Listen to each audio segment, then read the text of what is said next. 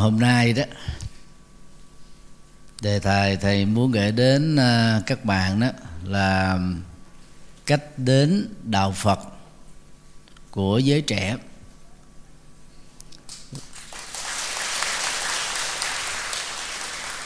Và thầy sẽ à, chia sẻ với hình thức là tương tác với các bạn trẻ. Thì mong tất cả mọi người cùng à, hưởng ứng khi à, thầy hỏi con đường và cách thức đến với đạo Phật đó của chính mình ai thuộc nhóm câu hỏi nào á, thì mạnh dạng giơ tay câu hỏi đó. Thì bữa nay thì à, đến với à, chùa giác ngộ thì có hai tầng. Tầng chánh điện là một tầng gác lửng đầu hai. Gác lửng thì thầy không nhìn thấy được vì nó không có máy chiếu ở dưới đây. Nhưng mà ở trên thì có thể nghe được trước nhất á, ai đến với đạo phật chỉ vì cha mẹ mình là phật tử gia đình mình phật tử cho nên mình cũng trở thành phật tử giơ tay lên. Có người à? Nghĩa là đó cách đến đạo phật bằng con đường truyền thống không hiệu quả.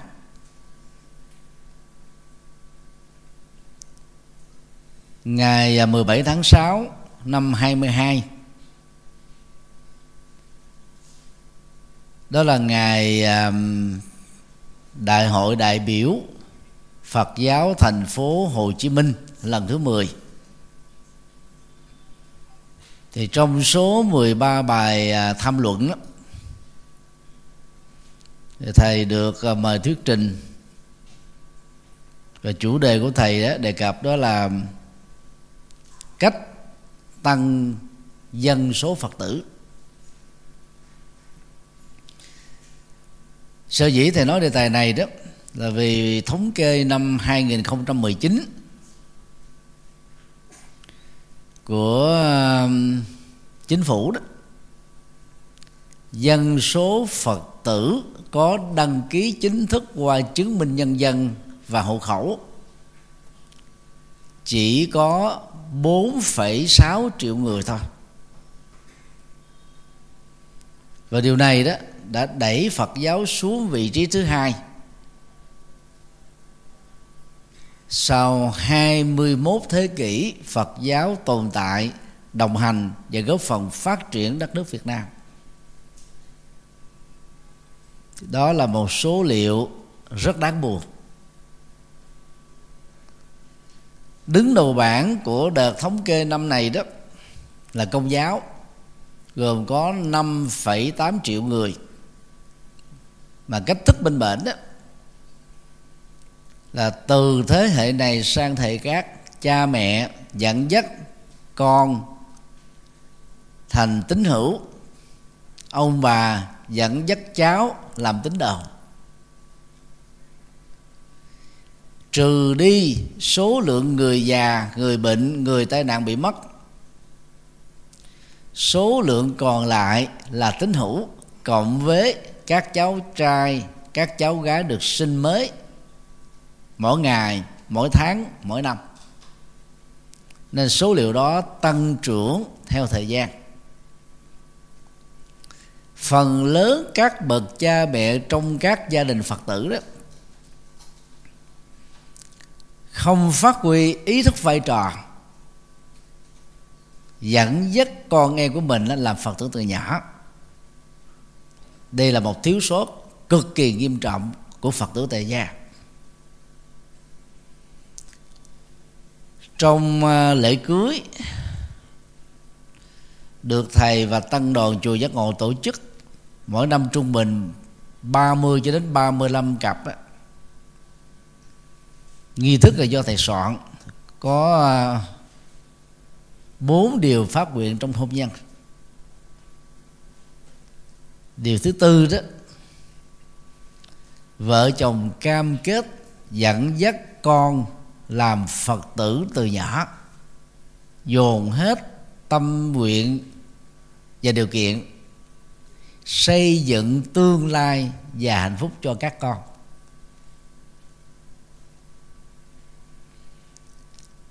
Huế là một thành phố tỉnh có truyền thống lâu đời, giữ gìn đạo phật cho các thế hệ con cháu. Phần lớn các tỉnh thành còn lại không quan tâm về vấn đề này. So sánh với các tôn giáo khác đó, thì phật tử chúng ta còn một bước rất thua về tính trách nhiệm. Cho nên không gì ngạc nhiên khi mấy trăm người thầy hỏi, ai đi theo đạo phật vì lý do cha mẹ mình là phật tử, gia đình mình là phật tử? Thì chỉ có một người giơ tay thôi. Và nếu như không khắc phục yếu kém này đó,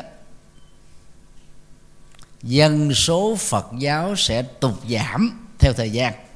Và đây là điều mà thầy đã dự đoán vào năm 2002 trong suốt hai tuần niên qua, thầy tiếp tục dự đoán và cảnh báo. Về hiện tượng tục giảm dân số Phật giáo, đang khi triết lý Phật giáo có khả năng trị liệu cao, giải quyết các vấn nạn nỗi khổ, niềm đau, giúp cho chúng ta mở cặp mắt tuệ sống với các phẩm chất đạo đức. Và trở thành một con người có một tương lai tươi sáng về các giá trị mà mình đã vun trồng.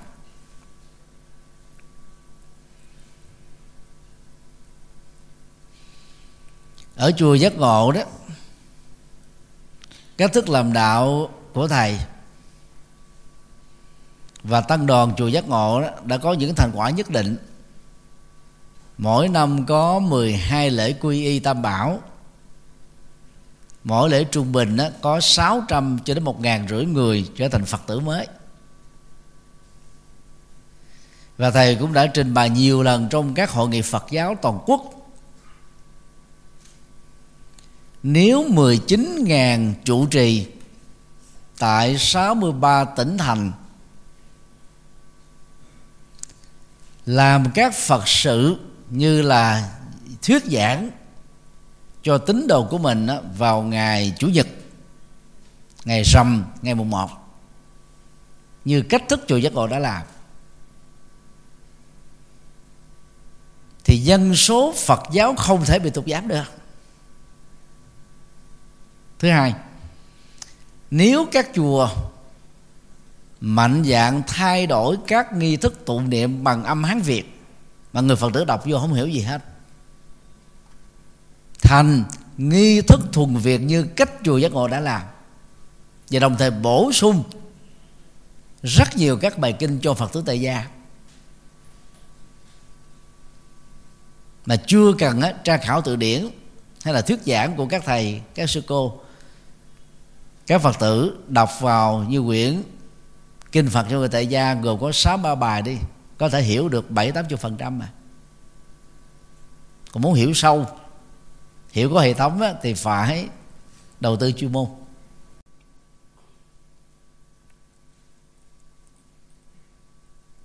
Do đó các bậc làm cha mẹ ông bà phải hiểu là luật cho phép chúng ta đó con cháu dưới 18 tuổi sống dưới sự bảo hộ của cha mẹ. Trường hợp cha mẹ mất thì dưới sự bảo hộ của ông bà nhất là tuổi ờ, mầm non. Cha mẹ khéo léo dặn dắt theo hướng nào, con cháu sẽ theo hướng đó. Và nhất là cho các cháu làm phật tử từ nhỏ thì các cháu sẽ ngoan ngoãn hơn, có tinh thần tự lập hơn, có trí tuệ hơn, có nỗ lực hơn, có chuyên trì hơn, có tâm thần tinh thần vô ngã vị tha hơn. Chắc chắn là các cháu sẽ thành công với một tương lai tươi sáng. Cho nên, gia đình nào chưa có chủ động trong việc dẫn dắt coi là phật tử thì nên làm việc đó. Chiều thứ bảy, hàng tuần tại chùa giác ngộ, vào lúc 14 giờ, có trung bình 400 đến 500 rưỡi cháu mầm non và thiếu nhi 3 đến 13 tuổi. Nếu 10% các chùa trên 19.000 ngôi chùa làm được việc này thôi. Thì làm sao dân số Phật giáo bị tụt giảm được? Không thể. Mỗi năm chùa giác ngộ quy y Phật tử mới là khoảng 12.000 người. Thì à, chúng ta cứ tính đi. Mỗi một năm là tăng trưởng 12.000 lần.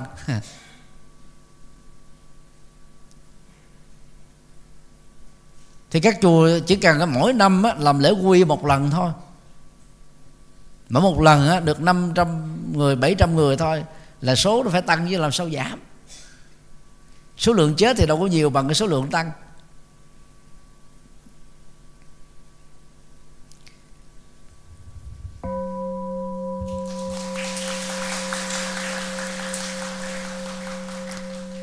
Các bạn trẻ cho thầy biết đó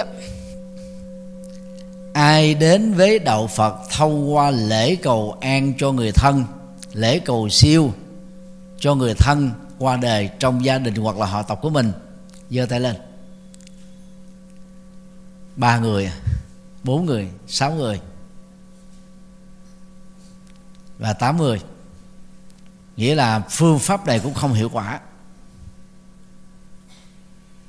Dĩ nhiên trong phật giáo đó nhằm tiếp biến văn hóa đó, lãnh đạo phật giáo cho phép tiến hành các à, khóa lễ cầu an cho người già, người bệnh, người hấp hối. Rồi cầu chúc phúc, lễ an vị phật, lễ khánh thành nhà, hay là lễ sinh nhật,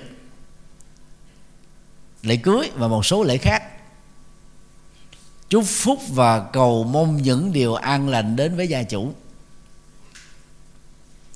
Lãnh đạo Phật giáo cũng cho phép các thầy, các sư cô tổ chức các khóa lễ cầu siêu. Khi có người vừa qua đời, mấy ngày quàng, linh cũ hoặc tại tư gia, hoặc tại nhà quàng, nhà tăng lễ, bảy tuần thất những ngày dỗ hàng năm. Lễ tảo mộ và những cái lễ cầu siêu khác. Và nếu như thông qua lễ cầu an và lễ cầu siêu, các thầy, các sư cô làm với tất cả tấm lòng và trách nhiệm. Trước khi khóa kinh diễn ra, có hướng dẫn có giải thích. Đối với khóa lễ cầu siêu đó, có chia buồn. Có dạy cách vượt qua nỗi khổ niềm đau trong sẽ đi tử biệt. Thì sau 49 ngày đó, thân bằng quyến thuộc của gia đình có người qua đời đó, trở thành phật tử và trong các lễ cầu an, nếu chúng ta làm trịnh trọng, hướng dẫn đúng cách, cũng có thể giúp cho các thành viên trong gia đình trở thành phật tử. Ở đây mấy trăm người và chỉ có chưa được chục người. Đến với đạo Phật thông qua các khóa lễ cầu an và cầu siêu.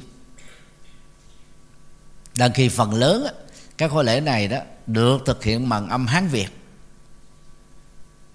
đối với các chùa đại thừa hoặc là âm đọc bằng tiếng Bali, đối với các chùa Phật giáo Nguyên Thủy, thì chắc chắn rằng là người Việt Nam hiện đại nghe, có cảm giác thiêng liêng. Như là mình à, tập trung chú ý cái âm hưởng, cái ngữ điệu của từng câu kinh, từng đoạn kinh, từng trang kinh thôi, chúng ta nghe nó thích lắm nhưng mà họ không biết gì hết á. Thậm chí các thầy, các sư cô mà không đến trường Phật học, nghe còn không hiểu. Lấy đầu Phật tử hiểu. Thì nói ví dụ như kinh A Di Đà nếu không dịch ra đọc là như thị ngã văn nhất thời Phật tại xá vệ quốc thành, giữ đại tỳ kheo tăng, nhất thiên, nhị bách ngũ.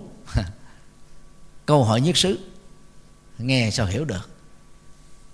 Tôi nghe như vậy một thứ nọ, Đức Phật cùng với 1.250 vị tỳ kheo ở tại chùa Kỳ Viên, thuộc thành Viên Xá. Cái gì mà dịch ra tiếng Việt thì nó quá dễ hiểu không ạ? Có hơn 200 tăng ni tốt nghiệp tiến sĩ. Và tối thiểu là thạc sĩ ở từ Trung Quốc và Đại Lộn về, thì việc dịch kinh có khó không? Không, quá dễ. Có mấy trăm tăng ni tốt nghiệp tiến sĩ, từ các nước nói tiếng Anh mà phần lớn là tại Ấn Độ Miến Điện Tích Lan về. Dịch các kinh bằng tiếng Anh ra, ra tiếng Việt dễ không? Quá dễ. Nhưng mà lý do đó là bảo thủ tính truyền thống. Trước đây thầy của mình đọc bằng âm hán Việt. Sau này thầy mình mất mình làm đệ tử kế thừa cái ngôi chùa đó để làm chùa trì thì mình cũng đọc quen hán Việt thôi. Mình đọc thì mình có cảm giác mình biết hết rồi. Nhưng mà người Phật tử tại gia làm sao ta hiểu được? Gọi là các tăng ni mà không đến trường Phật học nghe sao hiểu? Một vấn đề tưởng chừng rất đơn giản mà trải qua mấy chục năm Phật giáo Việt Nam chưa làm được. Chẳng qua đó là những nỗ lực mang tính cá nhân đó. Thì năm 1992 đó, lúc đó thầy được 23 tuổi và trở thành trụ trì của chùa này có lẽ là trụ trì trẻ nhất thành phố Hồ Chí Minh. Thầy đã ý thức và mạnh dạng biên soạn quyển kinh tụng hàng ngày, gồm một ngàn trang, chứa đựng 49 bài kinh.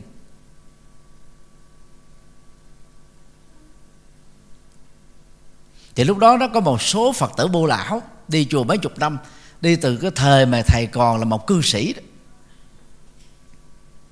lúc mà thầy vào chùa này thầy được 14 tuổi, thì các vị không hài lòng với thầy. Nó hòa thượng bổn sư vừa với tịch thầy đổi nghi thức hết rồi. Chúng tôi quen và thuộc lào các nghi thức âm hán việt này, giờ thầy đổi chúng tôi đọc không được. Thầy vẫn kiên trì giải thích. Quý bác thì thuộc nhờ đi chùa nhiều chục năm. Không có cái bản kinh vẫn có thể đọc được. Từ bộ nhớ nhưng những phật tử còn lại mới đi chùa bà đọc, âm hán việt này làm sao hiểu? Cho nên phải có nghi thức thu việt một số không chấp nhận bỏ đi. Thầy vẫn mạnh dạng đằng khi đó, thầy có hai năm ở chùa um, Từ Ân, Thiền Tự, quận 6 đường Hùng Dương, thành phố Hồ Chí Minh. Thế mà việc mà thầy đọc trực tiếp từ bản chữ hát đâu có khó gì đâu. Huống hồ là âm Hán Việt. Nhưng mà mình phải nghĩ đến quảng đại quần chúng phật tử ta đến chùa mà ta đọc không hiểu sao ta cảm nhận được triết lý của đạo phật. Do đó bên cạnh việc việc hóa nghi thức tụng niệm thì thầy còn bổ sung vào trong nghi thức. Nhiều bài kinh đức phật dạy cho người tại gia. Mà trong suốt 20 thế kỷ do ảnh hưởng từ Phật giáo Trung Quốc các nước như là Việt Nam, Nhật Bản, Nam Bắc Triều Tiên chọn chỉ có mấy bài kinh trong tổng số 36.000 bài kinh. Và các bài kinh đó chỉ dành cho cầu an, cầu siêu, sám hối thôi. Như vậy đối tượng phục vụ là người già, người bệnh, người chết, người có tội. Còn những bài kinh Đức Phật dạy cho vua chúa tức là giới quản trị đất nước những bài kinh dạy cho các nhà giáo dục giới trí thức. Những bài kinh đức phật dạy cho những nhà kinh doanh. Các bài kinh đức phật dạy cho mọi phần xã hội. Hầu như không được đưa vào trong các nghi thức độc tụng. Từ đó nó đến chùa phần lớn là người già. Và tại những thành phần quan trọng như là giới chính trị, giới kinh doanh giới trí thức giới trẻ. Đó là bốn thành phần nắm hết quần chúng và tạo ra một cái sức mạnh xã hội. Thì phật giáo không quan tâm. Theo cách thức làm đạo của các tăng ni tại các chùa. Còn đức phật thì rất quan tâm. Cho nên đó, sự làm đạo của đức phật đó trong thời của ngài rất thành công.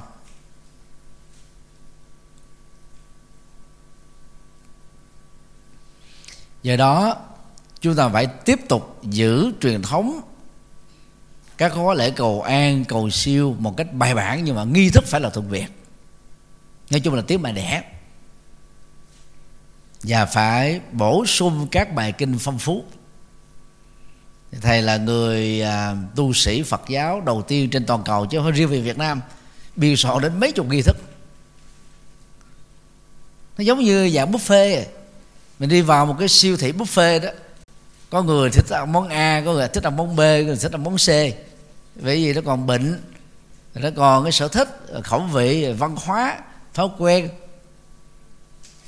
Không thể bắt mọi người ăn cùng một món. Cho nên phải có nhiều nghi thức để chi? Người A đã thích các bài kinh này, ta đọc bài kinh này B ta thích những bài kinh khác, đọc những bài kinh khác.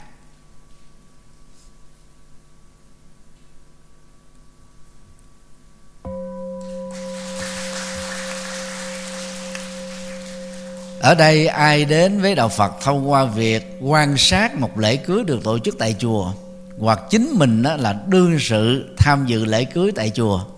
Dưới sự chứng minh của các thầy hoặc là các sư cô, giơ tay lên. Không có ai hết luôn.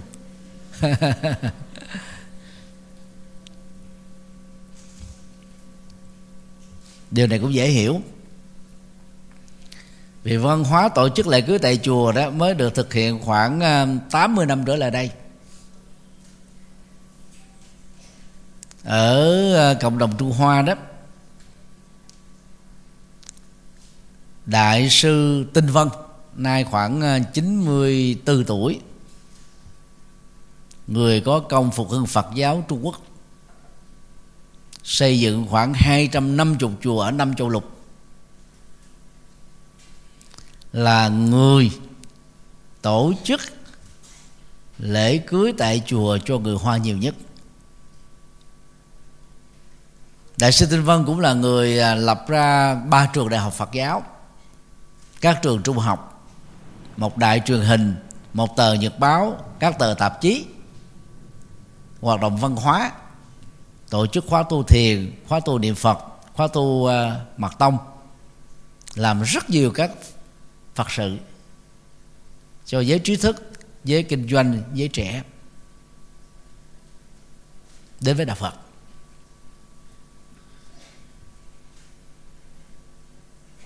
Ở chùa giác ngộ thì mỗi năm thầy tổ chức khoảng 30 đến 35 cặp. Giới trẻ trở thành phật tử. Và trong những cái lễ đó đó, nếu chồng là phật tử, mà vợ chưa là phật tử thì vợ sẽ được lễ quy y. Và ngược lại, nếu chú rể chưa phải là phật tử, thì trong cái lễ cưới, thầy và tăng đoàn cũng làm lễ quy y. Để chính thức cả hai cũng là phật tử. Vì khác nhau về tôn giáo đó, dễ khác nhau về quan niệm thế giới, quan niệm cuộc sống quan niệm về gia đình quan niệm về cách tiếp cận vấn đề cách giải quyết vấn đề quan niệm về nghề nghiệp quan niệm về cách nuôi dạy con cái. Càng khác biệt giao trường nào thì lúc đầu mới tìm hiểu nhau nó hút nhau nhanh lắm. Bởi vì có nhiều người ta thích cái, cái gì đó nó mới lạ khác lạ có cá tính. Nhưng mà khi chính thức là trở thành vợ chồng của nhau đó cái khác biệt nhiều trường nào nó làm cho rắc rối chừng đó do các hôn nhân khác tôn giáo có tỷ lệ ly dị rất cao.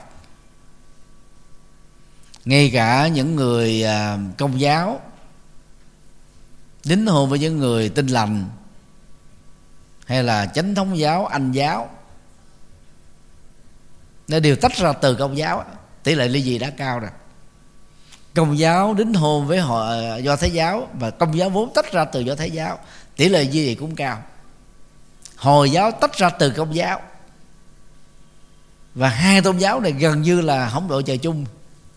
Thì có rất nhiều cái cuộc thánh chiến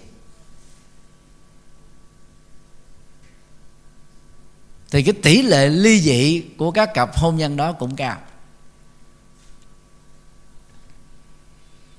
Cho nên đó khi các bạn trẻ chọn người làm vợ, làm chồng đó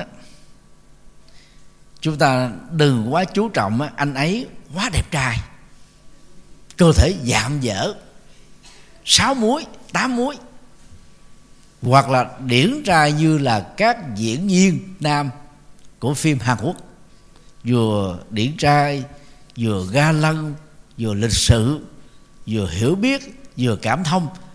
Cái gì cũng số một hết, nhưng mà đó là gì? Phim, chứ không có hiện thực đâu. Phim người ta hư cấu thầy đi hàn quốc mấy lần rồi? Thầy giảng cho cộng đồng người việt nam hầu hết ở các tỉnh thành của hàn quốc rồi. Thầy tiếp xúc những ờ, chị em phụ nữ đi qua hàn quốc lập nghiệp. Cái đợt đầu tiên, cái đây hai tập niên rồi. Và thầy cũng đã tạo cơ hội để cho họ tương tác. Họ kể lại những cái thất bại khi lấy chồng Hàn Quốc như thế nào rồi tức là kinh nghiệm của thầy kêu thực tiễn chứ không có lý thuyết. Cho nên đó giữa phim ảnh và hiện thực nó có một cái khoảng cách, đôi lúc như là trời và vực, ánh sáng và bóng đêm. Mà chị em phụ nữ thì thường mơ mộng, dễ tin. Cho nên rất dễ bị lừa do đó, các bạn nữ khi đi chùa thì phải rủ bạn trai đi. Nếu bạn trai đó không đi, đừng cưới. Mà về phương diện luật pháp thì các bạn được quyền chọn, được quyền yêu, được quyền cưới người mình thích. Nên nhớ lúc mới yêu phụ nữ là hoa hồng tươi, rất có giá mà các chị em không biết lấy cái giá của mình. Nha.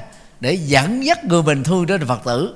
Cùng nhìn một hướng, cùng thực tập phật pháp, cùng trải nghiệm các giá trị an lạc hạnh phúc. Thì khi chính thức làm vợ chồng rồi, chị em phụ nữ trở thành hoa hồng hơi héo héo. Năm năm trở đi, trở thành hoa hồng bắt đầu mờ mờ. Đẹp nhất trong hôn nhân chỉ có 5 năm đầu đó. Nếu đó là các cặp hôn nhân á vợ chồng hiểu nhau. Cho nên đó tỷ lệ ly dị đó thì thường nó diễn ra ở năm thứ năm. Mỹ đó có khoảng 50% Châu Âu á, tùy theo quốc gia từ 35 cho đến 50% Sau từ 3 năm đến 5 năm đi chung đường như vậy là mình nên tận dụng cái giai đoạn mình trở thành là có giá trị nhất để dẫn dắt người bình thường trở thành là người đồng hành về Phật pháp, về sinh hoạt, về lối sống. Nếu mà quý cô, quý bà mà chọn các chàng trai và các đàn ông làm phật tử đó thì cái điều đạo đức thứ năm là gì? Không ma túy, không rượu bia, đỡ đi hết mấy phần trăm sự khổ rồi đàn ông á, mà rượu bia đó nha dù có tốt cỡ nào đi nữa cũng không thể tránh tình trạng thượng cẳng chân hạ cẳng tay. Vì rượu vào là mất kiểm soát á. Mà đàn ông không thích nghe nói nhiều. Lúc mới yêu các bạn á mấy ông phải nói ga lăng và và và và chinh phục mà. Phải tìm cách để nói. Và quý cô nào mà nó ờ, tương tác nhiều thì quý ông khoái lắm. Tại vì có cơ hội nói chuyện với nhau làm quen với nhau nhưng mà khi về làm vợ làm chồng rồi đó, mà nói nghe nó nhiều là mấy đàn ông nghe nhức đầu lắm. À mà lúc mà đang sai ấy nha mất kiểm soát mà nói càng dần càng vào lại, mấy ông dễ thượng cắn chân hạt cắn tay. Cái tật xấu đó khó bỏ lắm. Như vậy, đàn ông làm chồng mà là người phật tử, nỗ lực từ bỏ rượu bia, thì cái vấn nạn đó gần như là chúng ta thoát khỏi rồi người đàn ông mà không uống rượu bia thế thì mới có thời gian dành cho vợ, cho con chứ chăm sóc gia đình được tốt. Và tương tự, các chàng trai khi đi chùa đó phải dẫn bồ đi theo. Chứ đừng thấy cô bé đó xinh xinh quá, đẹp giống như à, người mẫu quá, dễ thương quá. Đó là ngoại hình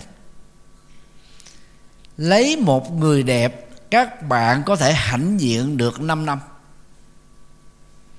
Nhưng mà lấy một người tốt đó, người có giá trị đó các bạn hạnh diện cả một kiếp người. Chọn cái nào? Không có sắc đẹp nào tồn tại vĩnh hằng với thời gian. Bắt đầu đến tuổi U50 đó phần lớn đều tăng cân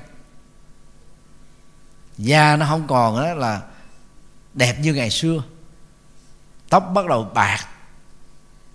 Cơ thể mất kiểm soát. Nếu mình không kiêng ăn không tập thể dục. Và rất nhiều thứ xảy ra ngoài ý muốn. Đó là chưa nói đến bệnh tật. Thì dâu là đẹp như hoa hậu đi nữa. À, ở cái tuổi u 50 rồi đó, cũng trở thành tàn phai. Như vậy, nếu các bạn lấy vợ hay lấy những chàng trai đẹp ở cái tuổi 25 đi, thì các bạn hãnh diện được nhiều nhất là gì? Hai chục năm. Đến tuổi 45 và coi như hết rồi.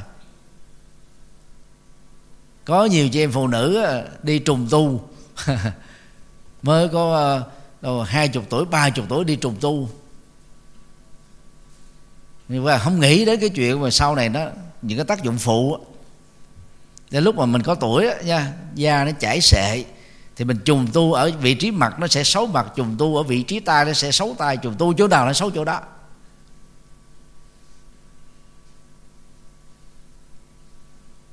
Cho nên đó, chọn ai làm vợ phải chọn tính cách.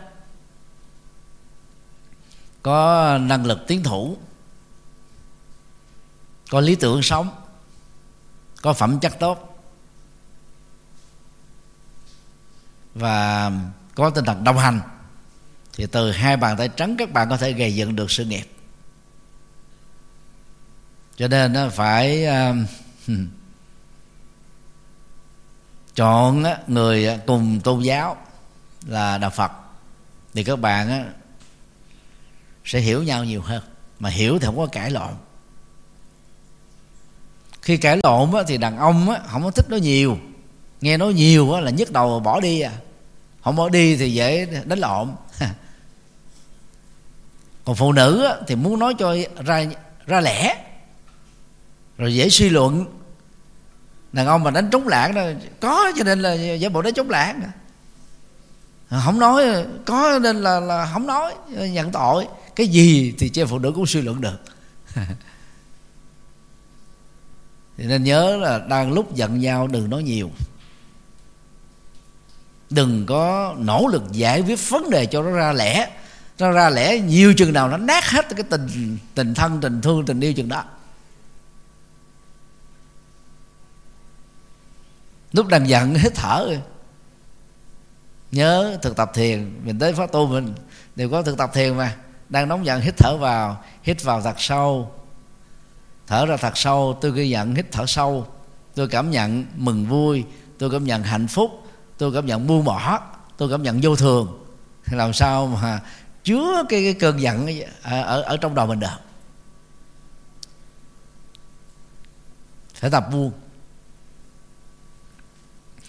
Nếu một trong hai người đang nỗ lực để hướng tâm về một cái chủ đề khác để thoát ra khỏi cái cơn cãi vã đó người còn lại phải hợp tác càng cả nhiều chừng nào nó càng nát hết. Mà nhiều chị em phụ nữ đó nha, có thói quen gì? Giống như ờ, nhạc sĩ ngọc lễ. Có nghe cái bài con gái chưa? Nhạc sĩ ngọc lễ đó, hồi năm tám mươi mấy đó, là anh ở sát chùa giác ngộ nè. Ở chùa bước ra là cái cái nhà kế bên đó, bây giờ là bán tượng phật đó ha thì ảnh là ở nhà đó. Cho nên chiều thì ra thầy bữa củi. Thầy cứ thấy anh cầm cái đàn rồi nè, anh ca con gái nó có là không nó không là có. Con gái nó một là hai nó hai là một. Lâu quá thầy không nhớ đại khái là vậy đó. Để, trong đó có câu là đừng nghe những gì con gái nói. Không biết có đúng vậy không? Nếu không đúng thì bạn vốn ảnh.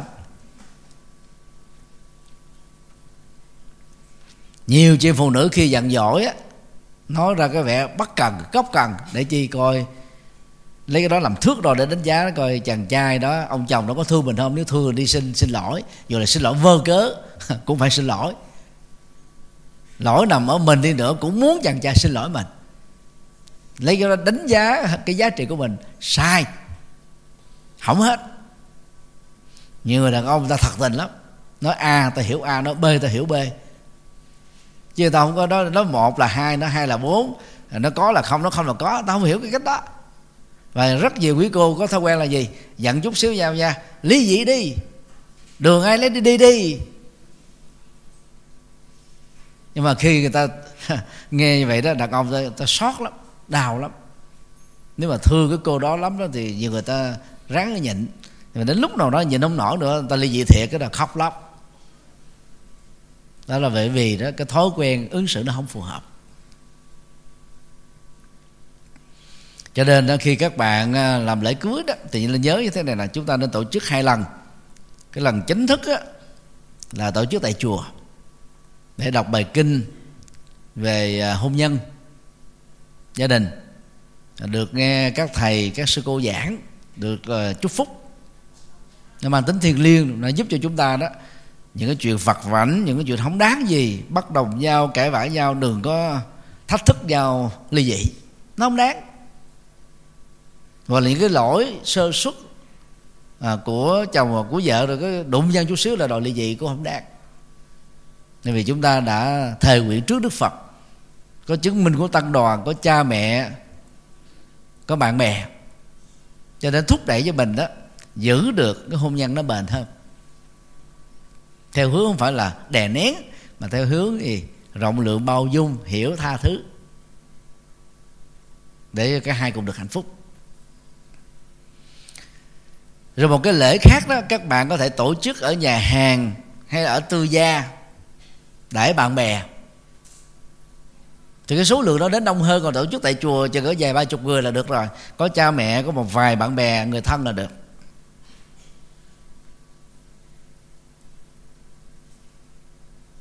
Điều đó rất tốt. Ở đây có ai chưa xem qua mấy ờ, buổi ờ, làm lễ ờ, cưới do chùa giác ngộ tổ chức ở trên truyền trực tiếp ở trên facebook của thầy không? Giơ tay lên. Cũng nhiều lắm. Ai mà chưa xem đó thì nên vào google gõ lễ cưới tại chùa giác ngộ. Thì các bạn sẽ nhìn thấy đức phật dạy về tình yêu, hôn nhân, hạnh phúc gia đình nhiều hơn bất kỳ một nhà sáng lập tôn giáo nào. Vì trước khi đi tu, đức phật đã từng làm chồng một năm làm cha được mấy tuần. Và bằng trí tuệ của bậc giác ngộ đó, thì những lời dạy của đức phật về cái cách để giữ gìn hạnh phúc gia đình là tuyệt vời.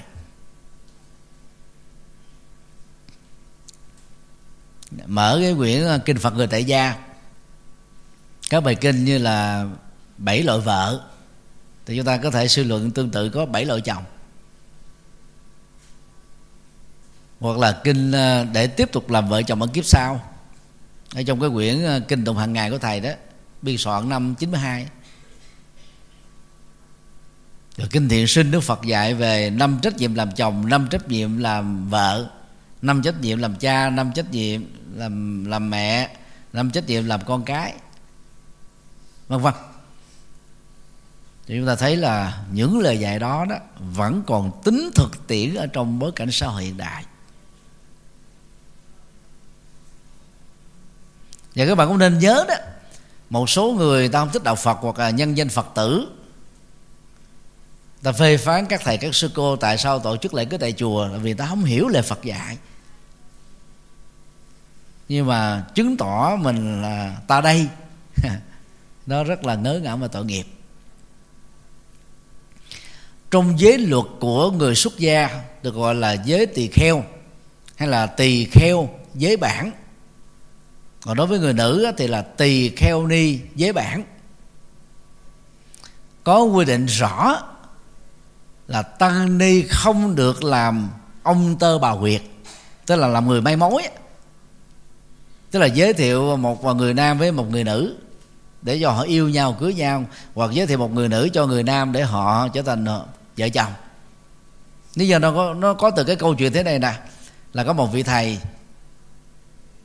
rất là thương phật tử cho nên đó là phật tử uh, lâu quá mà chưa có vợ có người lâu quá mà chưa có chồng. Nó tới năn nỉ ông thầy thầy ơi thầy có thấy cô nào mà đẹp đẹp dễ thương thầy giới thiệu con à, để tụi con làm vợ chồng với nhau. Cô kia nói thầy ơi thầy kiếm anh nào đẹp trai dễ thương giới thiệu dùm con để con chọn làm chồng. Thì trong thời gian mấy tháng đầu á, hai vợ chồng này hạnh phúc lắm cho nên là ca ngợi ông thầy đi đâu cũng nói là nhờ ông thầy ông giới thiệu á. Mà giờ à, chúng em chúng con trở thành vợ chồng của nhau. Sau đó hai người ly dị. Rồi là cái cái cậu thanh niên đó bán dốt, đó, thầy ơi thầy giới thiệu cái cô gì đâu mà tào lao quá. Là cái con khổ cả kiếp người. Rồi cái cô đó cũng cũng lời bán dốt ông thầy thầy ơi thầy giới thiệu gì chàng trai gì đâu mà không ra gì hết trơn không có thương con gì hết trơn con khổ quá cho nên ly dị. Thì cái câu chuyện đó mới đến tai đức phật và đức phật mới nói là như thế này. Làm tu sĩ thì chúng ta không làm may mối. Cái chuyện mà à, một người nam một người nữ đến với nhau đó là chuyện cái quyền tự do của họ. Chứ đức phật đâu có cấm là tu sĩ không được làm à, lễ cưới cho phật tử tại gia đâu. Cái đó là họ tự đến với nhau. Rồi còn đến đó, làm cái nghi thức này, thì quý vị xem vào cái nghi thức thì sẽ thấy là gì? Đọc một bài kinh rồi nhắc nhở các quy tắc làm vợ làm chồng. Rồi định hướng cho cái cặp vợ chồng này sống hạnh phúc chung thủy trong hôn nhân mang tính bền vững.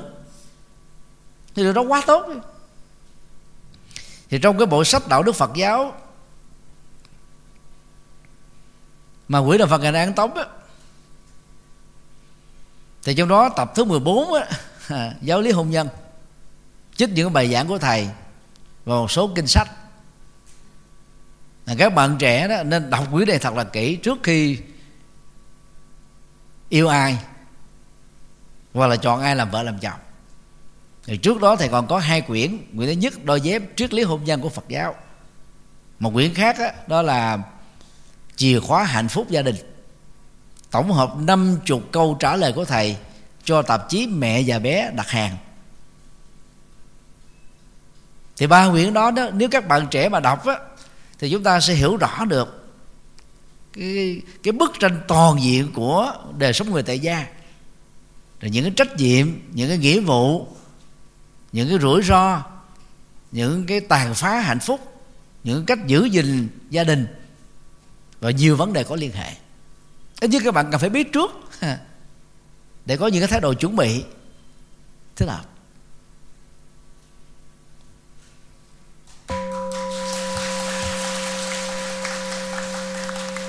Ở đây bạn trẻ nào đến với phật giáo là do tham dự khóa tu, đến nghe một bài thuyết giảng, hay là nghe một cái à, bài đọc kinh mà mình thích một cái câu nào đó, một đoạn nào đó, bài kinh nào đó thì giơ tay lên. Cái này khá nhiều à. Giơ tay cao lên chút xíu. À, cảm ơn các bạn. Và phật tử chùa giác ngộ phần lớn là thông qua con đường này. Mỗi năm có 12 lần quy y lễ làm phật tử. Và chùa giác ngộ thì có một đội ngũ truyền thông do thầy ngộ dũng phụ trách truyền trực tuyến các hoạt động bao gồm thời tụng kinh, rồi à, bài thuyết giảng, các phật sự, các cái sự kiện, dầu ở nước ngoài hay ở các tỉnh thành ngoài thành phố Hồ Chí Minh. Như là giới trẻ, tiếp xúc được và bắt đầu mới thay đổi các nhận thức sai của mình về đạo Phật và Đức Phật.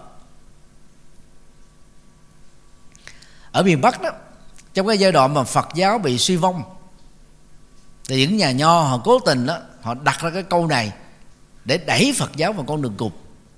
Trẻ vui nhà già vui chùa. Để hiểu theo hai nghĩa. Nghĩa thứ nhất đó, ở nhà nào mà có con có cháu thì những ông già bà già không có cảm thấy là buồn. Vì người già đó là vì về hưu. Con cái lớn thì đi làm hết rồi. Suốt một ngày mà ở nhà không có ai để nói chuyện, không ai để tâm sự, không ai nhớ người đến mình buồn lắm. Nên có tiếng cười của trẻ em, sự nô đùa của cháu chích, nó làm cho những người già bớt đi cái cô đơn. Và đây là lý do tại sao ông bà đó thương các cháu nhiều hơn là thương con đó là nghĩa một và ở chùa nào mà có ông già, bà già đến thì chùa đó không có vắng tanh như chùa bà đanh. Thế các ờ, bô lão, nhất là ở miền bắc và bắc trung bộ đấy, thầy có làm trụ trì cái chùa tượng sơn ở tỉnh hà tĩnh, cách hà nội khoảng 300 cây số. Tiểu văn hóa tại đây đó, khi mà chùa có cái lễ gì đó đó các phật tử trong bộ làng ờ, thậm chí là có những người không phải là phật tử đó ta đến tới phụ ta tham gia ta làm công quả. Tới đông lắm chứ không phải như ở sài gòn này. Ở sài gòn nhiều phần lớn phật tử tới đi dự lễ xong và ăn đi về thôi. Còn ờ, chỉ có một thiểu số tới để, để làm công quả phục vụ cho cái khóa tu. còn ở những cái tỉnh thành như miền bắc á bắc trung bộ thì ta tới ta đóng góp là chính và các quan chức á, lãnh đạo xã hay là huyện thị xã tế chùa đó ta còn phát tâm cúng dường bằng bao thơ. Ta không có nhận gì tiền của chùa đâu mà người ta phải cúng dường nữa. Rất là hay. Để giúp cho các cái phật sự trong chùa đó được thành tựu. Thì ở cái nghĩa một á là có ông già có bà già ở chùa thì chùa nó không có vắng tanh có trẻ con ở nhà thì ông bà không có bị cô đơn. Tuổi xế chiều. Còn nghĩa thứ hai quan trọng hơn là nó, nó định hướng sai lầm. Tuổi trẻ từ 50 trở xuống mà đi chùa là có vấn đề về tâm lý. Ta, ta ý ta muốn nói vậy đó. Chừng nào đến tuổi về hưu từ 60 trở lên phụ nữ thì 55 trở lên mới bắt đầu đi chùa. Và ở tuổi đó là ta sống với thói quen. Người già sống với thói quen, ngồi lại kể gì? Hồi nhỏ tôi vậy đó, hồi xưa tôi thế kia đó. Các bạn trẻ đây có nghe ba mình mẹ mình kể cái đó không? Có chứ, nhiều lắm phải không? Mày giờ mày dở quá. Hồi lúc tao bằng tuổi mày tao ngon lành lắm. Tao vác được ba bao gạo trên vai. Hồi nhỏ tao tao tao vừa đi làm mà vừa phụ việc già nè ta làm hết tất cả mọi thứ. Bây giờ mày biết đi, học ở không mà không làm gì hết. Các bạn có nghe cha mẹ, ông bà mình nói với cái đó không? Có nhiều lắm không à? Có buồn không? Thì đưa ví dụ về để cho thấy là người già là sống với cái kỷ niệm. Mà kỷ niệm là những cái không còn nữa. Nó đã trôi qua, tức là thuộc về quá khứ. Đang khi hạnh phúc theo đức phật là nó chỉ có mặt ở hiện tại thôi.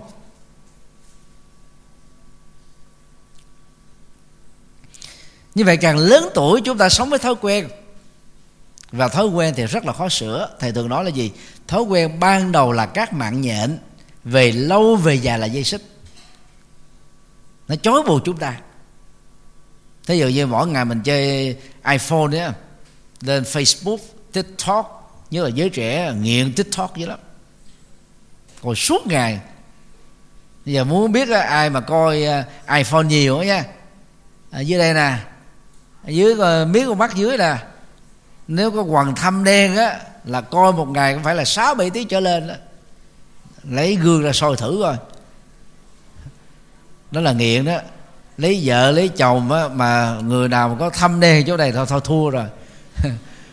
lúc đó có bạn ngồi kế bên, có chồng ngồi kế bên, có vợ kế bên đó, cái người còn lại có không thèm quan tâm đâu. Quan tâm vô gì? Màn ảnh nhỏ. Thế giới riêng. Thế giới nghe và nhìn. Và thế giới đó nó tàn phá thế giới thật. Nó tàn phá tình cảm thật. Nó tàn phá mối quan hệ thật. Thầy đi gần 30 quốc gia.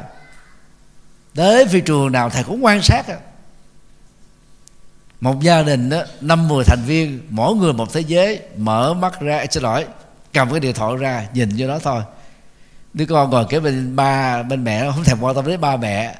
Người mẹ, người cha cũng không phải quan tâm lẫn nhau nữa. Quan tâm gì? Cái thế giới riêng ở trong cái iphone thôi. Mà thiếu nó chị không nổi nghiện bất cứ cái gì thói quen với cái bất cứ cái gì thiếu nó nó làm cho chúng ta bị lệ thuộc về tâm lý và bị chi phối.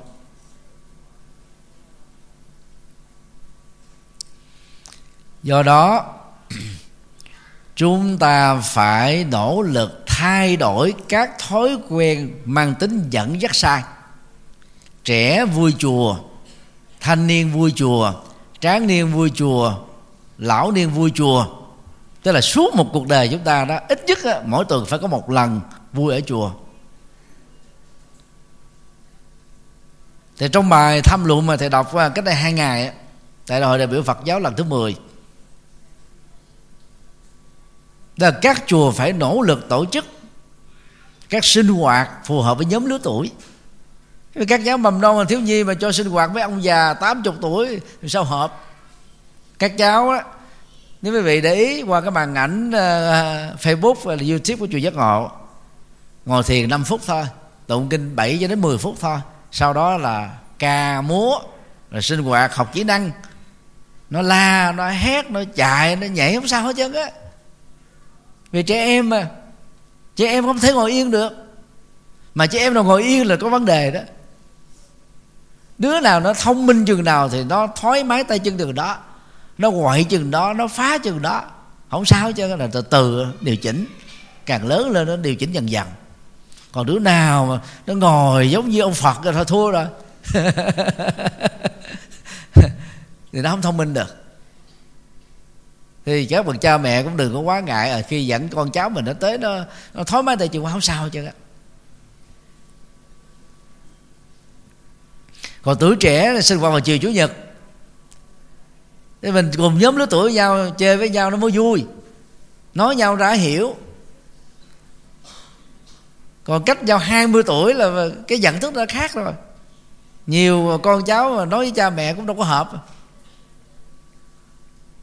Buổi sáng chủ nhật là dành cho người lớn tuổi. Thì các thầy đó phải chịu cực chút. Các à, phụng sự viên cũng chịu cực để chúng ta có những sinh hoạt thành công.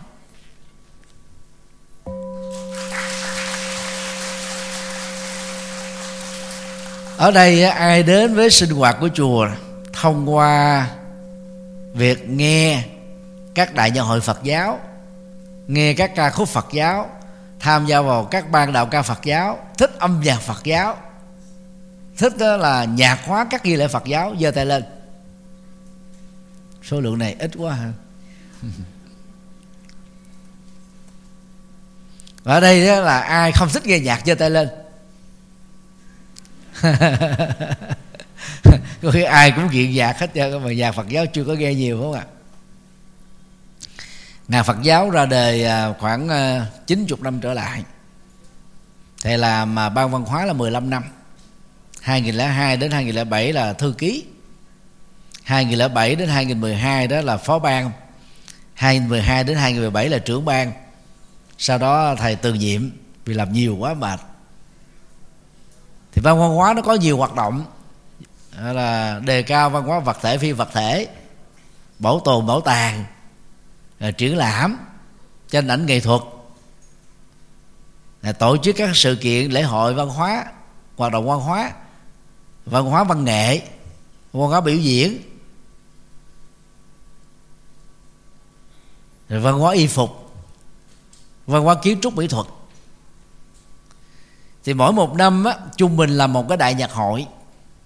Như ngày hôm qua có đại nhạc hội tại rọc hòa bình ở đây có bạn nào đi tham dự không? Giơ tay lên. Không có được cũng le que. Thì làm nhà phật giáo rất là cực. Thứ nhất á, các nhạc sĩ phật giáo á, phải sáng tác mà gần như là không có tác quyền. Không hưởng được tác quyền.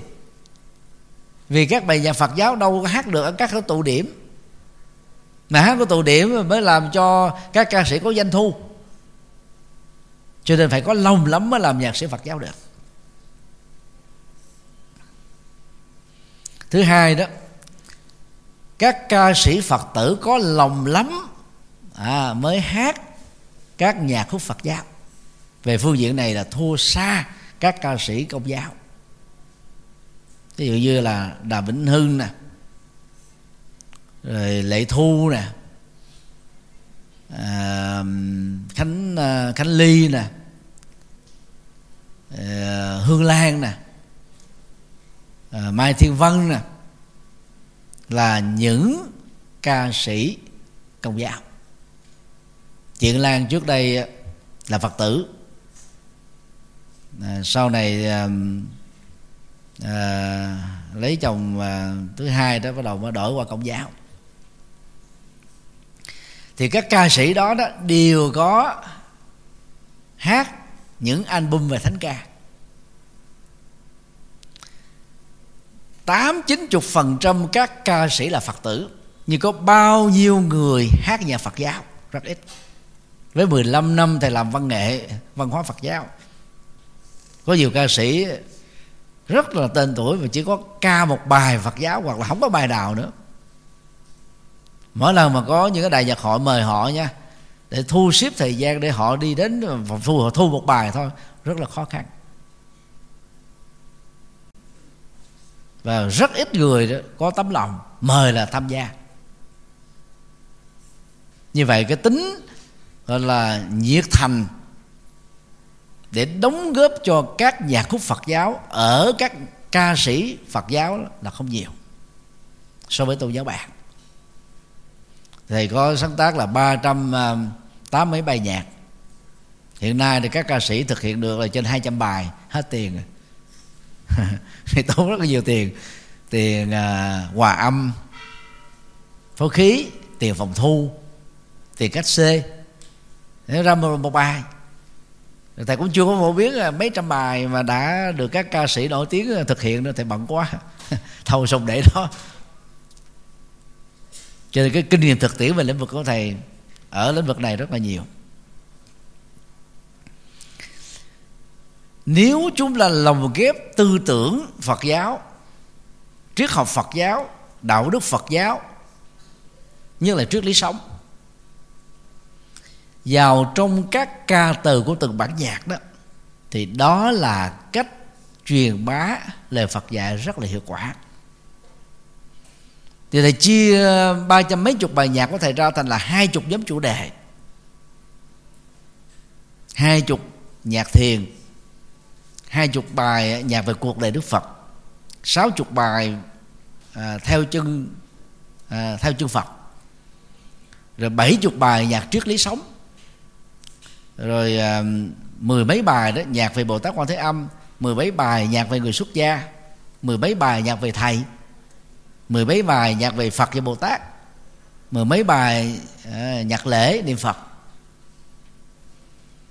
Rồi à, mười mấy hai chục bài nhạc cưới. Khoảng hai chục bài đó nhạc dành cho người qua đời. Rồi mấy chục bài nhạc dành cho trẻ em. Mỗi lần uh, truyền trực tiếp ở trên Facebook đó, nó chỉ được khoảng chừng ba bốn chục ngàn người nghe lâu lâu mới có được một bài đó là mấy trăm ngàn người nghe. Khoảng một năm nay đó thì Facebook của thầy, YouTube của thầy bị bóp tương tác. Cái số lượng người nghe ít lại đó.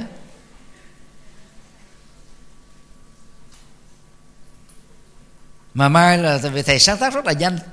Thầy dạy về phương pháp nghiên cứu mà. Đối với các sinh viên là cử nhân, thạc sĩ về cái lĩnh vực đó thì hướng dẫn rất là bài bản ngoài những cái môn, ngoài ra thì thầy còn dạy những môn chuyên môn về trước học Phật giáo. Cho nên đối với thầy sáng tác rất là dễ. Là một bản nhạc đó thì làm nhiều nhất á, hai tiếng đồng hồ. Có khi tiếng là xong. Rồi bất cứ chủ đề gì à, thầy không muốn thôi, thầy muốn thì ngồi một tiếng là xong bài. Có thể là sẽ khó có bài được xuất sắc. Vì làm quá nhiều á nhưng mà đảm bảo về nội dung là đạt yêu cầu. Cho nên đó xem các nhạc khúc là những cái cánh cửa để giúp cho những người yêu thích nhạc đi vào Phật giáo dễ dàng hơn. Để bữa nào thì ra cái album à, nhạc thiền đó, gồm có hai chục bài. Rất là sát với phương pháp thực tập thiền được Đức Phật giảng dạy.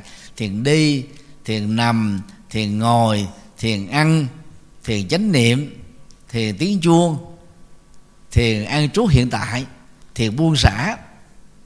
Nghe xong rồi quý vị sẽ nắm được những cái kỹ năng thực tập. Rất là dễ nhớ vì cái lời lời nhạc nó dễ nhớ hơn là lời bài giảng. Cho nên các bạn trẻ phải nên tập nghe nhạc Phật giáo. Tham khảo các trang YouTube nhạc công giáo đó thì phải thấy rất rõ đó là tín hữu công giáo họ rất là nhiệt thành với âm nhạc. Nó có khoảng một chục kênh. Mà cái lượng à, subscriber đó, lên tới là là mấy trăm ngàn. Mỗi một bài đó được phổ biến là từ mấy chục ngàn cho đến là vài trăm ngàn lượt view. Là bởi vì những người tín hữu công giáo đó từ hồi nhỏ cho đến lúc họ qua đời, các sinh hoạt đều gắn liền với âm nhạc nó làm cho người ta mới trẻ trung. Cho nên thầy à, có nhờ ban lãnh đạo của à, nhà à, đạo ca Phật âm tức là người lớn, đạo ca diệu âm, tuổi trẻ, đạo ca hòa âm của tuổi trẻ và đạo ca búp sen tức là các cháu mầm non.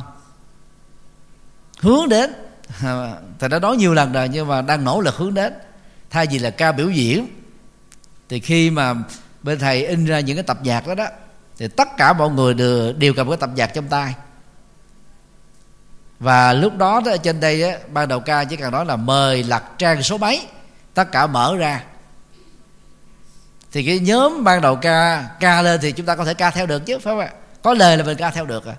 Khi mình nghe cái giai điệu cái câu đầu tiên vô là mình bắt đầu mình sẽ ca theo được. Không có khó. Nó phải đến cái giai đoạn đó cho nên chờ thầy thêm một, hai tháng nữa để ký âm hết toàn bộ mấy trăm bài nhạc của thầy. Để khi mà mình in ra đó là nó có nốt nhạc đàng hoàng. Chứ còn lời không á, thì cũng khó. Nốt nhạc nó mới ra thành tập nhạc được. Do đó, khi mà chúng ta ca đó, chúng ta là giữ phần vào. Còn chúng ta nghe là chúng ta là người thưởng thức, nghe xong rồi quên. Nhưng mà mình có ca mình mới nhớ được thì giàu có mấy ngày tập vào cái bài à, Việt Nam Phật giáo rạng nghề để chào mừng 40 năm thành lập giáo hội Phật giáo thành phố Hồ Chí Minh đó, thì hàng 200 người chỉ học có một hai ngàn cũng thuộc hết rồi. Như vậy là khi mình tham gia trực tiếp mình mới mau thuộc được.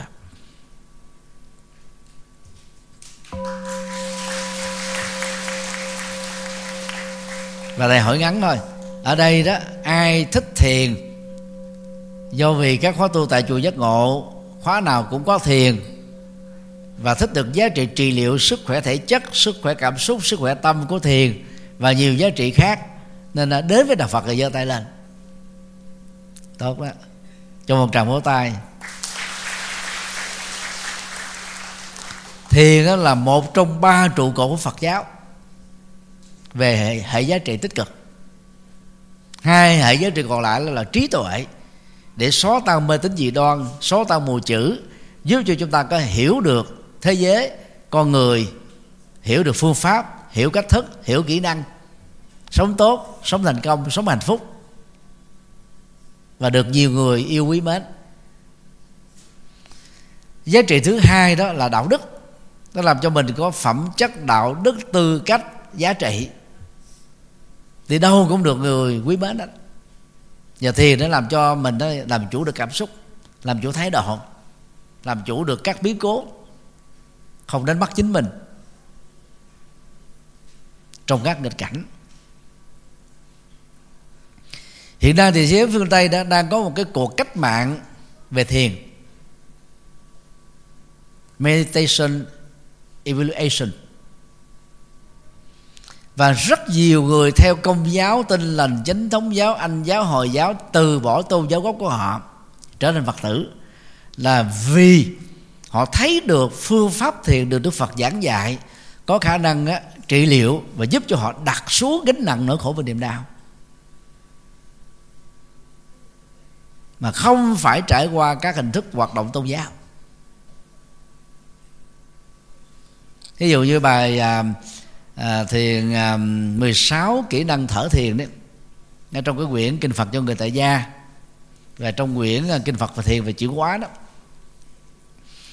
16 cái kỹ năng thở đó thì các bạn chỉ cần nhớ thôi. Thứ nhất cùng với hơi thở dài ngắn ra vào tôi cảm nhận mừng vui. Cái này trị trầm cảm trị đổ buồn trị chán trường trị tuyệt vọng trị cô đơn. Thứ hai cùng với việc làm chủ hơi thở ra vào tôi cảm nhận hạnh phúc nâng thêm một cấp bậc cao hơn và loại trừ à, các cái cảm giác tiêu cực ứng xử tiêu cực lối sống tiêu cực. Than vãn kêu ca chán nản tuyệt vọng trầm cảm tự tử không thể nào tồn tại được. Nếu ngày nào chúng ta cũng nhẩm tôi rất hạnh phúc tôi rất hạnh phúc. Y khoa gọi đó là auto suggestion tự kỳ ám thị phật giáo gọi là quán chiếu. Thứ ba cùng với hơi thở ra vào tôi cởi trói tâm. Tức là khi mình chấp một người nào đó chấp một việc nào đó chấp một sự kiện nào đó để bụng để dạ buồn khổ đau tức à, thì quý vị cứ nhớ cởi trói tâm khỏi những thứ đó. Thứ tư cùng với hơi thở ra vào tôi cảm nhận vô thường. Trước đây mình được người ta mến giờ ta không mến nữa. Mắc mới giờ khổ nó vô thường. Mình có tài sản giờ bị thua bị mất bị lừa. Tiếc nuối làm giải quyết được gì không? Chỉ làm cho khổ mình nhiều hơn thôi. Cho nên cảm nhận vô thường thôi. Không không có tiếc nữa. À, giờ mình có người yêu người yêu bỏ mình đi theo người khác. Học lỡ rớt một môn buồn làm gì khổ làm gì nỗ lực làm là cái mới mất tình yêu, xây dựng tình yêu mới. Mất sự nghiệp, nỗ lực làm sự nghiệp mới. Biết đâu cái mới đó còn tốt hơn nữa. Rồi cùng với việc làm chủ hơi thở ra vào, tôi cảm nhận buông xả. Tức là không giữ lại nỗi khổ, không giữ niềm đau, không giữ ờ, quan trái, không giữ hận thù, không giữ bực tức. Thì đó là sáu kỹ năng rất quan trọng trong 16 kỹ năng thở thiền còn cái kỹ năng thở thiền thì nhớ công thức là bốn, một, tám, một, hít vào 4 giây, nín thở một giây, thở ra 8 giây, nín thở một giây, trong tư thế ngồi. Còn trong tư thế nằm á, sáu, một, hay là sáu, hai, mười, hai, hít vào 6 giây, nín thở 2 giây, thở ra 10 giây, nín thở 2 giây. Nhắm mắt lại, trong không gian yên lắng hoặc ngồi, hoặc nằm, quên hết tất cả chuyện quá khứ chuyện tương lai chuyện hiện tại cũng chấm dứt luôn sự đối dẫm ở trong đầu. Chỉ theo dõi hơi thở đang đi vào đi ra thôi. 5 phút thực tập như thế xả stress rất hiệu quả buông căng thẳng rất hiệu quả tăng cường năng lượng tích cực mới rất hiệu quả. Và đó là hạnh phúc. Không ai ban tặng cho mình chúng ta phải tự thực tập để nắm lấy nó trải nghiệm đó, sống với nó thôi cho nên giàu các bạn có điều kiện vật chất hay là khó khăn về tài chính không quan trọng nữa. Quan trọng là chúng ta được hạnh phúc bằng những sự thực tập đơn giản đó.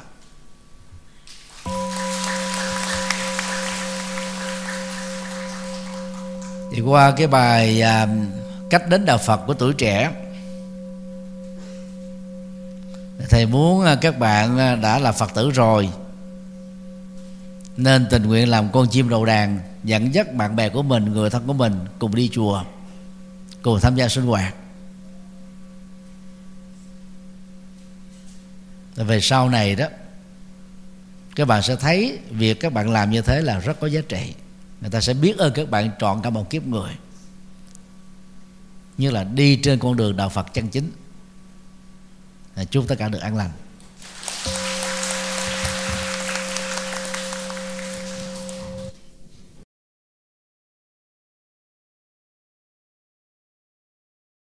Thư vận động xây dựng chùa Quan Âm Đông Hải, tỉnh Sóc Trăng.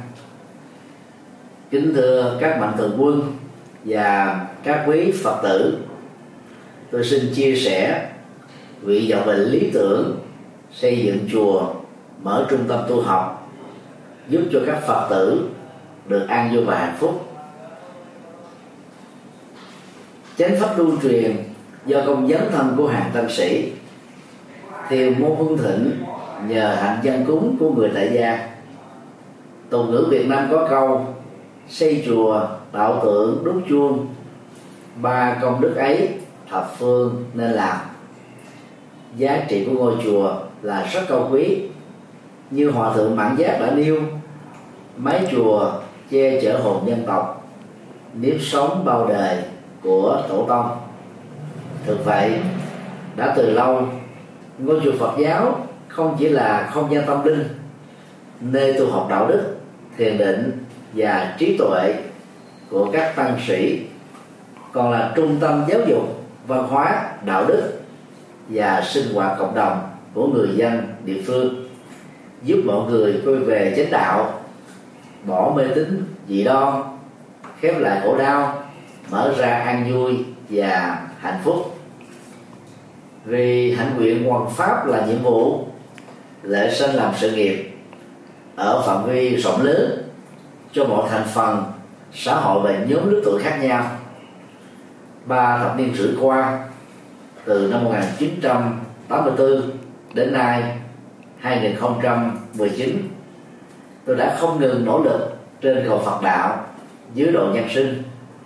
Theo tinh thần phụng sự nhân sinh tốt đời, đẹp đạo.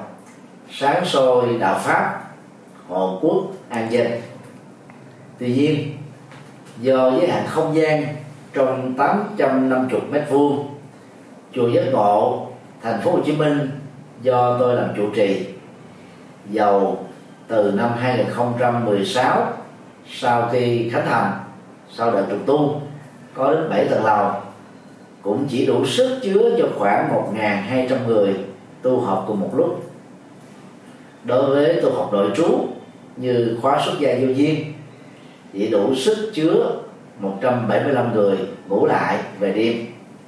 Do vậy, nhằm mang lại các lợi ích cho hàng vạn phật tử hữu duyên, chùa giác ngộ càng có thêm nhiều ngôi chùa chi nhánh ở các tỉnh thành để nhân rộng mô hình tu học sẵn có, mang tính nhập thế hiệu quả cao với nguyện ước chân thành đó, tôi được sự giúp đỡ rất tận tình của ban trị sự giáo hội Phật giáo Việt Nam tỉnh Sóc Trăng và thể theo tâm nguyện của Phật tử địa phương. Ủy ban nhân dân tỉnh Sóc Trăng tại công văn số 540 ngày 30 tháng 3 2018 đã chấp thuận chủ trương cấp 18 hecta đất và giao tôi làm chủ trì chùa Quan Long Hải tại khu du lịch Hồ Bể, xã Vĩnh Hải, thị xã Vĩnh Châu, tỉnh Sóc Trăng. Vào ngày à, 20 tháng 5 2018, công trình này được động thổ xây dựng với sự tham dự của 3.500 Phật tử tại địa phương và các tỉnh thành lân cận. Theo kế hoạch, quý 2 2019 kể từ khi được giấy phép thì công trình xây dựng này sẽ được hoàn tất trong vòng 3 đến 4 năm. Chùa Quang Vinh Hải có các hạng mục gồm cổng tam quan, tòa chính điện cao 30 m gồm một trệt và một lầu mỗi sàn 3.000 mét vuông diện tích có sức chứa với từng trệt và lầu một là khoảng 6.000 người tu học cùng một lúc. Ngoài nhà tổ, tăng xá, thì chùa Ông Đông Hải sẽ có từ 6 đến 8 khách xá, một trệt, ba lầu. Có sức dung chứa cho hàng ngàn phật tử tu học. Tượng đài tiêu biểu tại chùa này đó là tượng Bồ Tát Quan Thế Âm, hướng về biển Đông, cao 49 mét gồm ba mặt bảo vệ chủ quyền biển đảo của Việt Nam, cũng như là sự bình an của người dân tại địa phương. Trong à, ngôi chùa này đó, ngoài các tượng đài phật, bồ tát a la hán thì còn có công viên phật, công viên hòa bình, công viên văn hóa và công viên tình thương. Với các tượng đài và các biểu tượng bằng đồng, bằng đá, từ 1m6 cho đến 3 m tổng chi phí xây dựng chùa ông Đông Hải khoảng 300 đến 350 tỷ đồng Việt Nam. Khi hoàn thành, đây sẽ là trung tâm tu học lớn, phát triển Phật giáo, thực tập tỉnh thức, trải nghiệm từ bi, có khả năng phục vụ từ 5 đến 6 ngàn Phật tử tu học đời trú cùng lúc tôi cho rằng Phật sự to lớn mang tầm vóc phụng sự nhân sinh cho hàng vạn người. Như trên, chỉ có thể sớm được hoàn thành là nhờ vào sự phát tâm bồ đề, cúng dường tịnh tài, tịnh vật, tịnh lực của các mạnh thường quân và các phật tử gần xa. Vì mục đích truyền bá chân lý phật, làm lệ lạc nhân sinh tôi tha thiết, kêu gọi và kính mong các mạnh thường quân, các doanh nghiệp, các tổ chức, các cá nhân và các phật tử trong và ngoài nước hãy phát tâm đóng góp tịnh tài cho công trình này để mang lợi lạc cho nhân sinh. Với niềm tin vào Phật pháp và sự trợ duyên của quý tôn đức tăng ni, nhất là sự phát tâm của các quý phật tử thập phương tôi tin rằng công trình chùa quan âm đông hải sớm được hoàn thành viên mãn. Ân đức của toàn thể quý vị là động lực to lớn giúp thầy trò chúng tôi phụng sự nhiều hơn nữa cho Phật giáo và dân tộc Việt Nam. Tôi thành kính tri ân tán dương công đức, cúng dường của các quý vị. Nguyện cầu hồng ân Phật pháp tăng gia hộ quý vị. Thân tâm an lạc, phước lộc thọ tràn đầy, sở nguyện tùy tâm, các tường như ý. Nam mô công đức lâm bồ tát. Nam mô quan hỷ tạng bồ tát ma ha tát. Đạo phật ngày nay dân hiến, đạo phật ngày nay huy hoàng, đạo phật năm châu bốn biển, dựng xây tinh độ chân gian. Đạo phật ngày nay dân hiến đạo phật ngày nay huy hoàng, đạo phật năm châu bốn biển dựng xây tinh độ chân gian. Hãy cùng tham gia cùng quỹ đạo phật ngày nay để mang tình thương đến với mọi người. Tham gia thành viên, đóng góp tịnh tài vào vốn quỹ gốc được cộng dồn để sản sinh lợi nhuận hàng tháng từ lãi suất ngân hàng nhằm phục vụ các sứ mệnh của quỹ hoặc đóng góp tham gia trực tiếp các hoạt động của quỹ. Tham gia phụng sự viên, đóng góp tịnh lực vào đội ngũ phụng sự viên để cùng tham gia hỗ trợ các hoạt động của chùa giác ngộ và quỹ nói riêng cũng như các hoạt động phát triển Phật giáo nói chung.